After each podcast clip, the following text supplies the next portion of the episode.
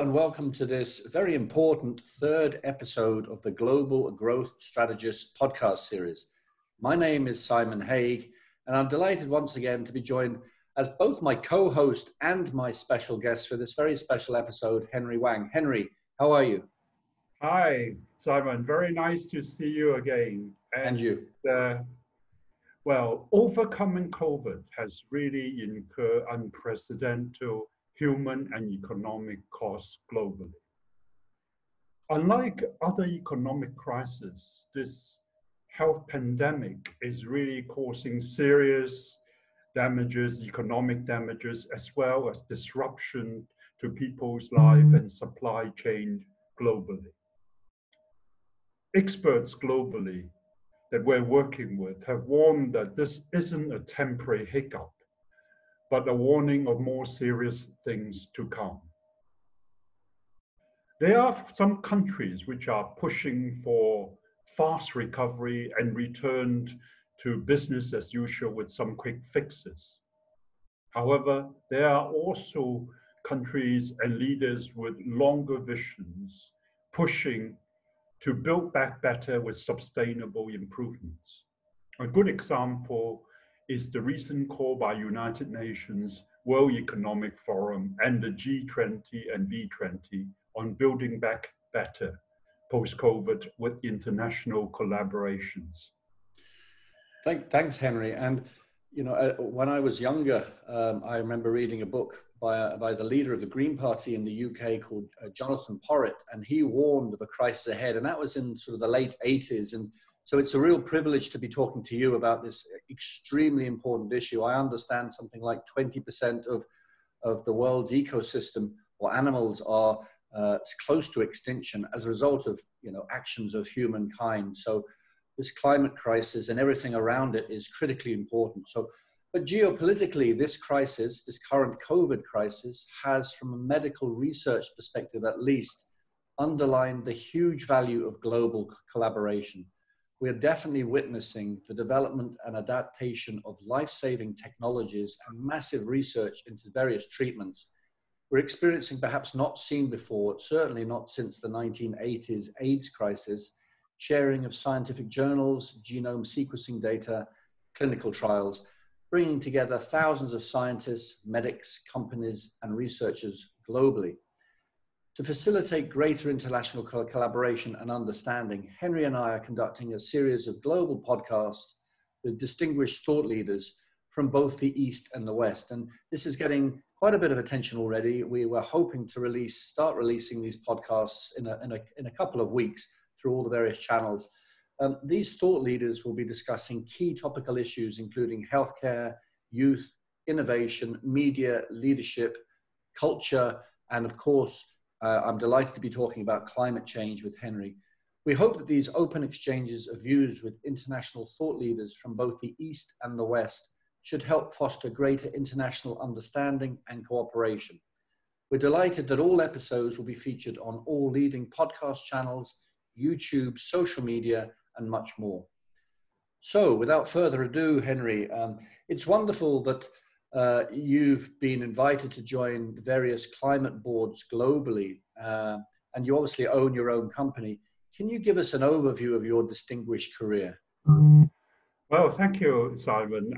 I've been lucky to be involved in climate change many years ago when I was director of a multinational uh, energy company. And I was uh, working in Beijing at that time and I was asked to prepare the strategy, climate change strategy, and our clean energy strategies at that time. And I was also lucky to be invited by the Prime Minister of, of the UK and the Prime Minister of China to join their bilateral working group on climate change and green energy at that time. And these really allowed me to realize how important climate change is uh, for all of us and how important it is for the whole world. And as you said, you know, the climate change have caused significant biodiversity damage And if it continues, it could have Im- cause enormous damage to our GDP and our way of life globally. So it's important that we work together to with international cooperation to solve these problems. Uh, absolutely, and um, you know, well done. I understand you've been invited to join the G20, B20 uh, International Climate, Sustainability and Energy Task Force. Um, maybe just give us a, a flavor of your key activities and aims in that task force. Thank you. Well, this is, I'm very honored to be invited to work with experts and CEOs globally on preparing the new policy papers for the G20 Global Leader meeting that is currently planned to be held in November. And uh, we've been working together with the global experts in the last 10 months and also uh, in different teams uh, chaired by leaders, global business leaders and global leaders. And in my area, which is on climate change, sustainability and energy, we have for some very senior people, for example, the CEO of Sinopec, Reliance, Total, and other companies, other leading national companies and international companies working together with us, with experts like myself and others working in the very important areas of climate change, global warming, carbon emissions. And we are in the process of finalizing our recommendations and policy papers to the G20 leaders. And I'm glad that we have actually working together with experts and CEOs and others across different countries. We are all able to come to agree that climate change is a very important area.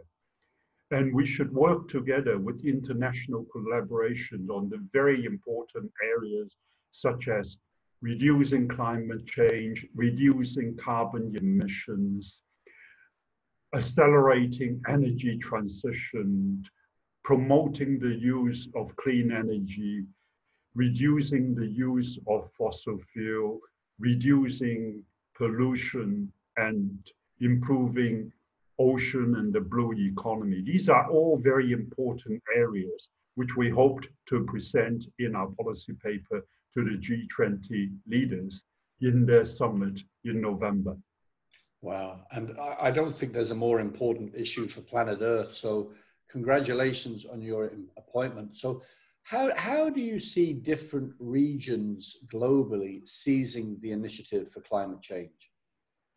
Yeah, it is uh, at this moment from working with all the international leaders and also business leaders, it is actually interesting for me to see that in different regions, there are different attitude towards climate change. And, and some regions strongly supports climate change. And you've seen the announcement, for example, by UK Prime Minister of carbon neutrality by 2050, and also the recent announcement by President Xi Jinping in his UN speech of China achieving carbon neutrality by 2060. These are very encouraging. And of course, there's a lot of work to be done before to, that these important targets can be achieved. But there are also other countries which are less, or regions which are less supportive of these. And that's why international sharing collaborations are very, very important because this is a global problem. And we got to work together, together to re reduce carbon emission, to reduce global warming for everybody on this earth. Absolutely. As you said, all, there isn't one of the seven and a half billion of us who isn't unaffected by this. So you, you mentioned international collaboration how important really is international collaboration for climate change? Well, international collaboration is very important. I mean, take the 20 B20 task force that I'm working on. I mean, that is, we are currently involving uh, a lot of different countries in the task force, and we all work very well together, sharing common views and discussions. And also in the bilateral working group that I've been lucky, climate change working group that I've been involved, there are some ongoing collaborations. I can mention, share with you a few impressed, important ones that are going on, for example, between the UK and China. Uh, there has been a lot of uh, good collaboration between UK and China on smart city development. Smart city is also ver is very important because this is improving the future design of the cities that we all live in. Uh, as global migrations and urban migrations improve, most of increasing amount percentage of the population in the world will be living in global cities. And therefore, improving the city, making them greener, making them more using more renewable energy, at the same time reducing waste and also uh, improving city farming and improving transportation, making it more green transportation with less carbon emissions will contribute significantly to minimizing climate change and reducing carbon emissions. So this is the important areas. And I'm glad that there has been good cooperations and exchange I've been involved in, and that's been going on between the UK, China, Singapore, and China, and other areas. And this is very encouraging. Uh, another very important area is really in the area of green finance because looking ahead, uh, there's been, there needs to be significant uh, investments on uh, renewables and green areas. And in fact, uh, looking back on the last 10 years, this has been tremendous growth of green investments. Uh, and uh, the International Renewable Association is saying that looking ahead, you know, 20, 200 billion of investment per year likely to be spent on promoting renewable energy uh, in the foreseeable future. So this is very important that we have the right systems and governance systems in this area.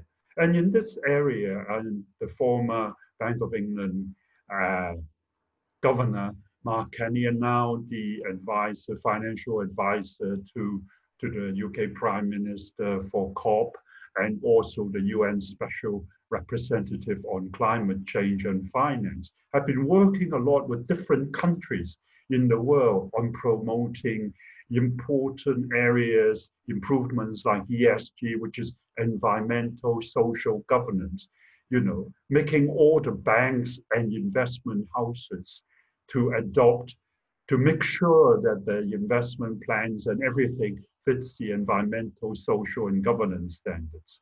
And they are now even moving forward. And last night I was invited to, to a meeting with a virtual meeting with Mark Carney and the other financial leaders on science-based financial targets for the financial industry and investment bank, where many investment banks are supporting this uh, improvements. And these will help to drive investments to greener standards, to adhere to, to pay more attention to environmental, social governance standards.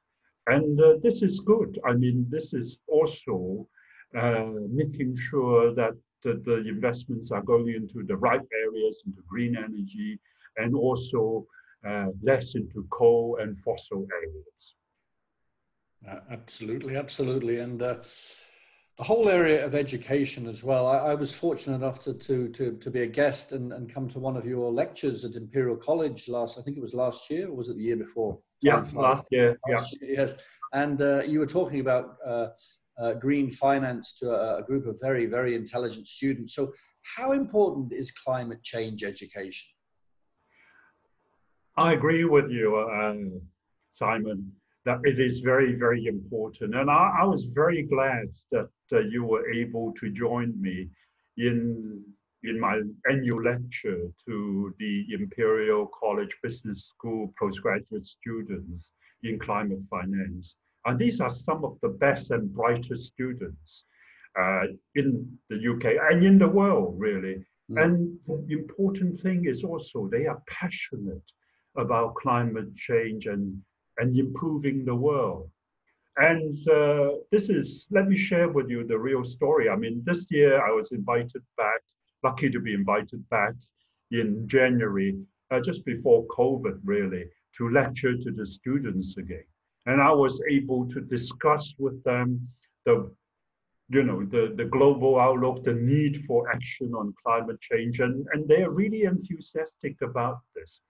And they've been really working through COVID on their studies and projects. And I was invited back on their sort of graduation presentation on the various climate change projects that they have been working on together, not only Imperial, but also together with Cambridge and other leading universities. So these are really some of the best and brightest students in the world. And some of these ideas they came in, came through, are, are really game changers. And I mean, I and other people who was invited, including very senior investment bankers, fund managers, and CEOs, were very impressed with the, the idea. Let me share with you a few ideas. I mean, global uh, plastic waste is a huge problem. Mm. And they have come up with some, one team has come up with some wonderful ideas of establishing a global plastic credit uh, system where company can uh, can can earn credits for reducing plastic waste, and this gives real incentive for uh, companies now to reduce plastic waste and to improve their sustainability. Mm. And then there's another group uh, uh, of students who uh, come up with new ways of constructing building with sustainable timber. This contributes to the reforestation efforts and then reducing cement, which is very polluting mm. uh, industry. Yeah, these are really wonderful ideas by young people. And therefore, I think the education is, is very important. And, and when I see also now education uh, spreading not only to the youth, but also to all generations. I mean, in the UK, it is really interesting to see the mass environmental actions you know, through education and uh, uh, that, that, that people are starting not only the youth, but the young people, the, the, the working people, plus also older people like, like myself are starting to realize how important it is.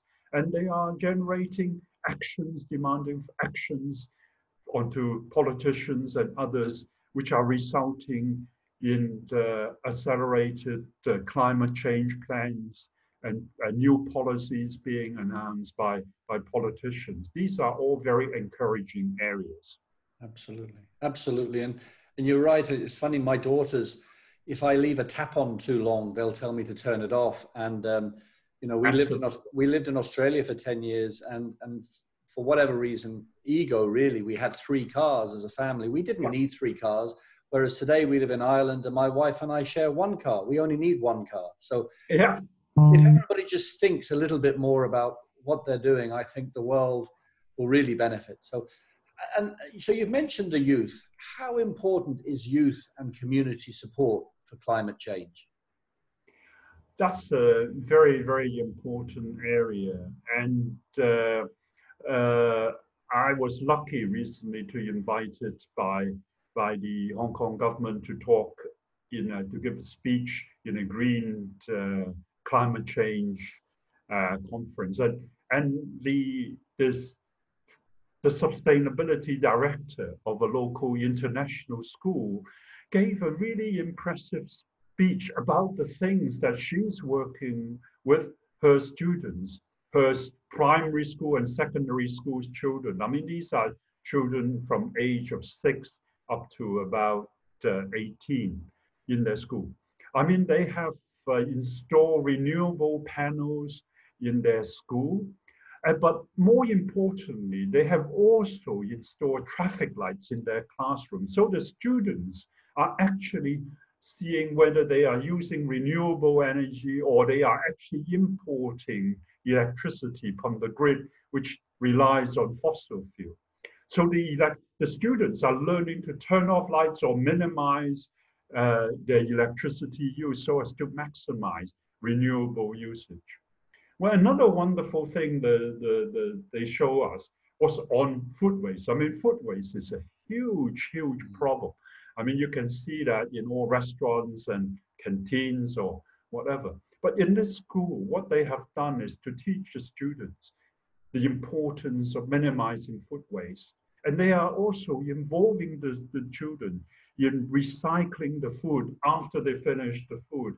They have their now installed their own uh, digester where they the student will collect the waste food and then put it into digester. And the digester will make compost, which they can use in organic compost for the stu- for the uh, school gardens to grow their own organic plants and vegetables. I mean, that is a wonderful way to bring up students and youth because they can start learning the importance of climate change, renewable, you know, and build it into their lifestyle as they grown up into adults. And then when they have families, they can start sharing these very good habits with their family.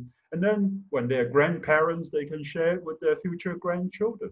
I think this is really a wonderful, sustainable way of uh, teaching and involving the, the youth and the younger people. And like you say, some of these younger people and youth go home and they are now you know, passionate about passionate minimizing waste and climate change and telling their parents and grandparents to change their habits, people like us. Absolutely. I mean, the light behind me is off because my daughter told me to turn it off. She said there's plenty of light outside. And, and you're right. I grew up in the 70s and um, it's interesting. Uh, you mentioned about food waste, and my parents were very strict and they said, I ha- whenever I had a meal, I had to make sure I ate everything and put the knife and fork straight uh, uh, ahead on the plate. Today, I go to, you know, when you go to restaurants and particularly in parts of the Western world, and you see so much food left on a plate, it's just criminal. I actually think it's criminal to see wasted food. But anyway, Absolutely. that's a personal bugbear. Um, and also, you mentioned these initiatives. I, I, read recently about an initiative in Korea, South Korea, whereby um, all and I think in a certain district, all food waste was treated in a way that the, the water was extracted and just that the, the, um, the dry result, the product was uh, composted. So nothing was wasted. And it's amazing how much water comes out of food waste. So there's so many things that can be re-engineered in our thinking. So, so that's wonderful. So, what would you say would be the top two to three priorities for climate change led changes going forward, and, and why? Why? What would be the top two or three, and why?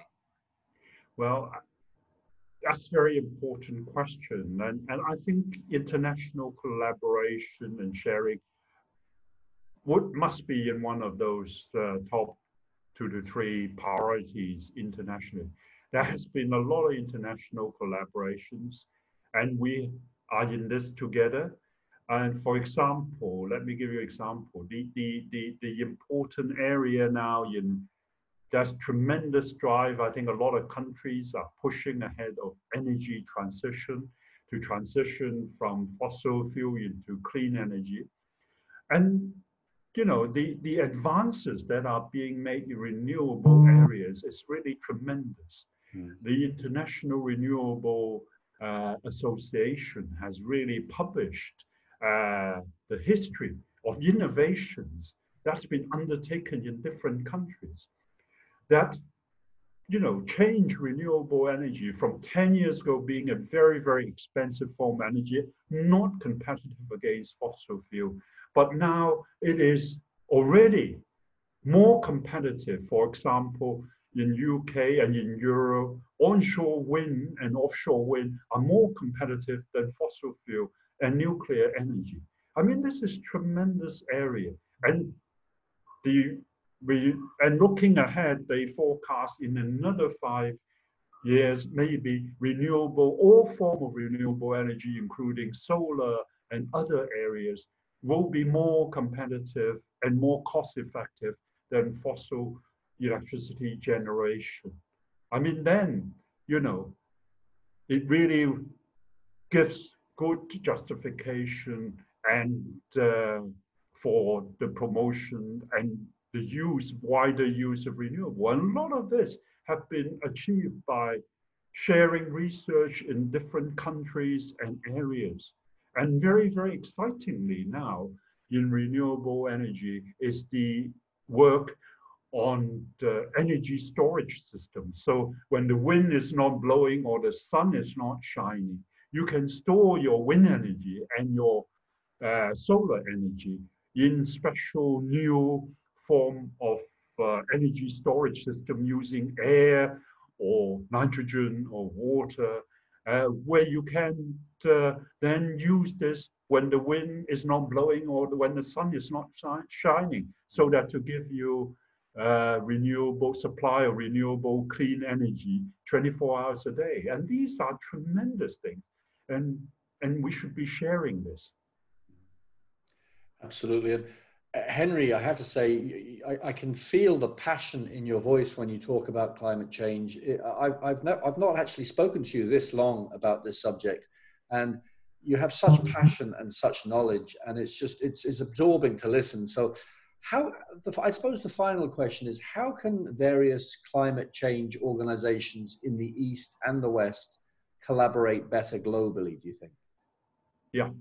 I, I think that's very important. I think there are many many climate change organizations growing and mushrooming around the world and, and that, that's fantastic. And they are all using their own ideas originalities and i'm involved in more or less every day of the week on Zoom meetings and virtual meetings. And that's fantastic. I mean, you know, let me give you some good examples of how East and West are working together. I mean, there, there is the ocean is a very important area, and the blue economy or drive that are being worked on by nations across the world, not only in the Pacific, but also in the Atlantic and in the East and the West on improving our oceans globally are fantastic. I mean, the ocean is so important. It's been a huge sink. Without sink for our CO2, without the ocean, our CO2 emissions and our global warming will be very, very much worse than what it is. But hmm. it has its side effects. I mean, the absorption of CO2 has made the water more acidic and it has damaged the coral life, it's affecting the, the biodiversities.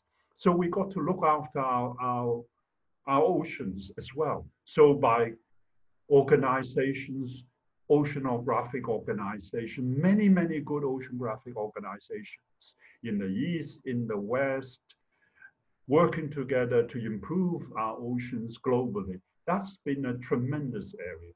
And then the other area is really in a lot of good work are done at universities and education, and in the, really in the important areas of education that we talked about. Mm. And there are many, many good uh, climate institutes. I'm personally invited to, to sit on the committee of the Grantham Institute of the Imperial College, which is one of the leading ones around the world, but there are many, many ones. And we should work together in these many different areas to share knowledge and ideas. And that's very important. And, and very importantly, also, I think working together on lobbying the governments and our politicians, East and West, in these very important areas based on facts, based on science, and not based on, you know, emotions and things like that, mm. is really important. to turn people's attitudes and to realize how important it is. I mean, really, on the G20, B20, we have looked at this very objectively. And in our policy papers and things like that to the global leaders, we, we are using fact-based, science-based arguments to say that, you know, if you look ahead, the world, the, the climate change at the moment, you know, temperature are rising, everybody know it. And if you don't do much about it, the temperature are likely to rise by about three to four degrees by the end of the century. And what, what does it mean? I mean, you talk, tell the people it's going to be three to four. Okay, so the obvious things are it's going to be hotter. There are going to be stronger hurricanes. You can see that there are more typhoons. There's more flooding. There's going to be more wood fire, forest fire. We heard all about this. But if you express that in global GDP terms, I mean, this is going to be a hit of about 30 to 40% on the global GDP. And this is obviously going to be disastrous. I mean, what we are having with COVID is already, you know, damage to the to the. That's why the experts are saying this is not a temporary hiccup. This is a really a warning or fast forward to what's going to likely to happen to the end of the century if we do nothing about climate change. So it is important that we work together on solving these very important problems, not only for our own good, but for the good of our future children and our grandchildren.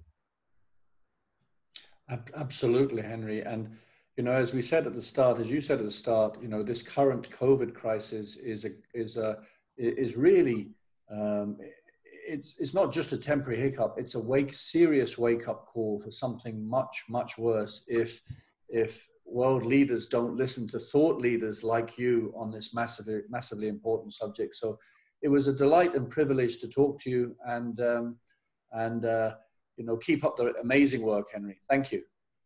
Thank you, Simon. I really enjoy our, our wonderful chat on this very important and meaningful topic, and I hope that our our many listeners in different countries around the world will also find it useful, mm. and we can work together on this very important topic to minimize climate change and global warming globally. Thank you very much.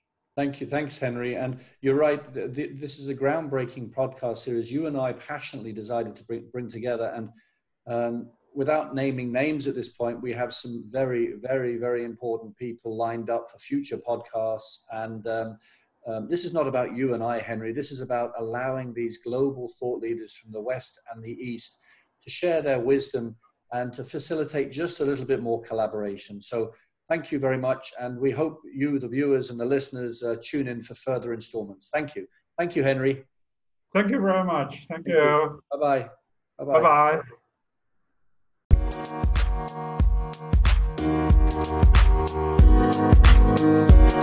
Bye bye.